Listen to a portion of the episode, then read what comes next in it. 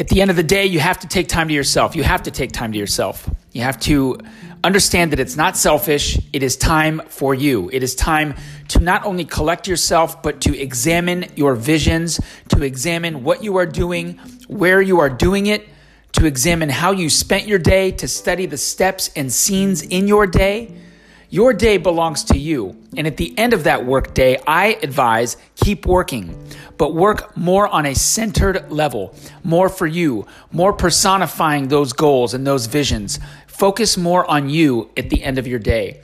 You worked hard for eight hours or eight or more hours. Now it is time for you to focus on those personal projects, those passion projects.